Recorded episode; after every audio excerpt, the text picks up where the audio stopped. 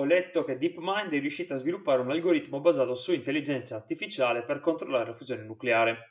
In che senso un algoritmo può controllare una fusione nucleare? Sì, eh, questo è, è proprio eh, un risultato di, o meglio, è stato pubblicato proprio pochi giorni fa e in realtà, nonostante io sia sostanzialmente a lavorare nello stesso edificio eh, nel quale questo, questo, bel risultato è stato ottenuto, eh, era tutto molto, come dire, mh,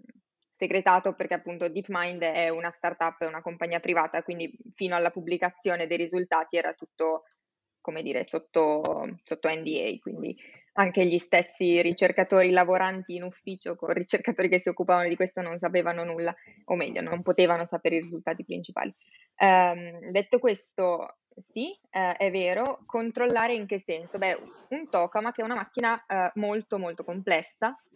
eh, che, come tutte le macchine complesse, ha bisogno di eh, software, algoritmi per il controllo, eh, quello che è principalmente il plasma e come dicevamo prima, di quello che è il campo magnetico che, che sta a confinare il plasma. Quindi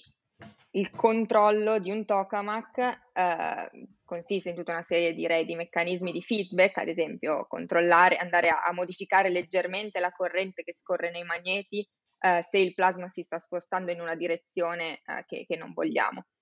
Eh, quindi direi in questo senso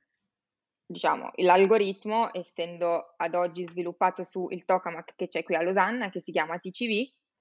eh, non controlla la fusione, nel senso che il tokamak ad oggi non produce energia da fusione, produce tuttavia un plasma che ha bisogno di essere controllato.